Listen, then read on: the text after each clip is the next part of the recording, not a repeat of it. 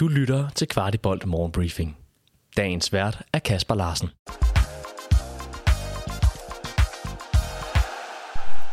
Velkommen til dagens morgenbriefing onsdag den 9. august. Jeg skal med det samme orientere jer om, at udsendelsen ikke indeholder noget omkring kampen mod Sparta Prag. Vi har lavet en samlet nedtak for kampen i går, samt en optag til OB-kampen. Den ligger der, hvor I normalt lytter til podcast, og der er tidskoder, så man kan lytte alt efter, hvad man lige har behov for. I weekenden fik vores forsvarsstyrmand Nikolaj Bøjlesen comeback efter 9 måneders pause på grund af en skade.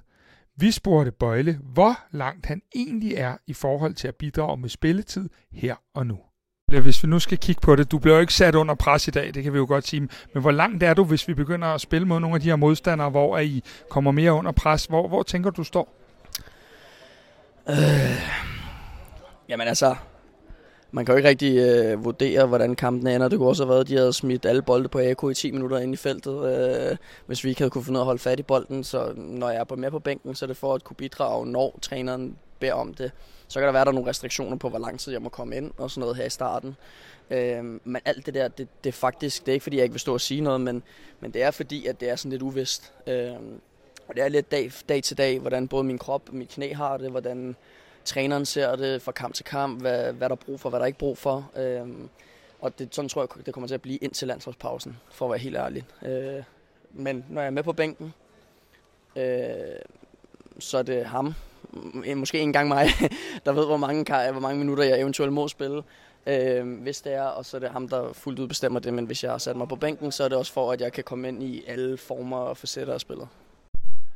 Bøjle skulle naturligvis også lige spørges ind til det skifte, der i weekenden gjorde Rasmus Højlund til den dyreste danske fodboldspiller nogensinde. Hør lige her, hvad han sagde. Jamen altså, først og fremmest så har vi jo hans to brød, små brødre her, der øh, nærmest skal stoppe til fodbold nu, ikke? Med storebror, der øh, tjener de penge, han gør.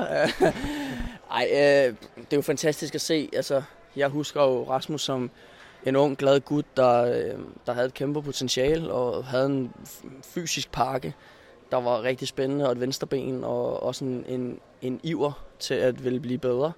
Og det vidner bare om, at i fodbold, at har du de rigtige mennesker, der stoler på dig, og de rigtige mennesker, der giver dig den tillid, der skal til, og den rigtige platform og alle de ting, så kan, så kan ikke hvem som helst, det er forkert at sige, men, men så er der mange, der kan, kan nå længere, og, og det kan det også gøre den anden vej. Du, du kan også øh, løbe ind i en uh, trænerskifte, eller en sportsdirektør eller whatever, der, der lige pludselig gør det modsatte, og det er det der er bagsiden, både det skønne og også det bagsiden af medaljen i fodbold, det er, at øh, tingene kan gå rigtig hurtigt, både den ene og den anden vej. I det her tilfælde er det jo en solstrålig historie på halvanden år at gå fra måske ikke rigtig være fundet, eller være fundet for let her, og så øh, tage til Sturmgræs, og så halvanden år senere spille for Manchester United. Det er jo, det er jo fantastisk for alle, der, der ikke kun der kan lide Rasmus, men der bare kan lide fodbold generelt.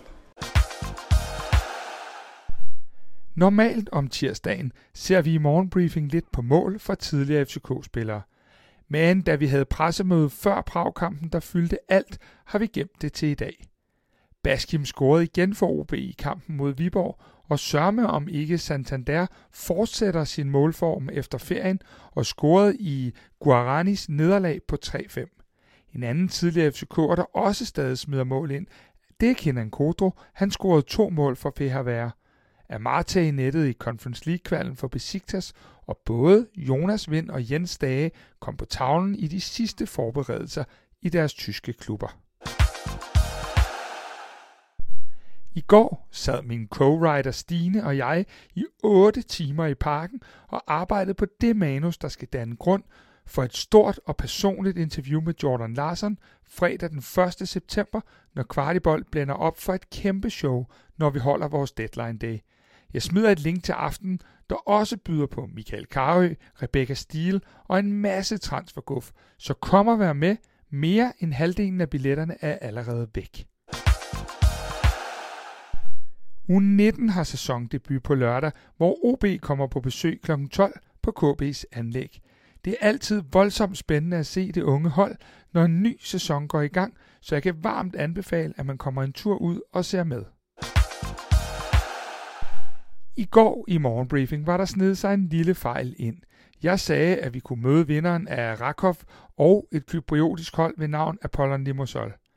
Det er ikke korrekt. Det er Aris Limassol for at være helt korrekt.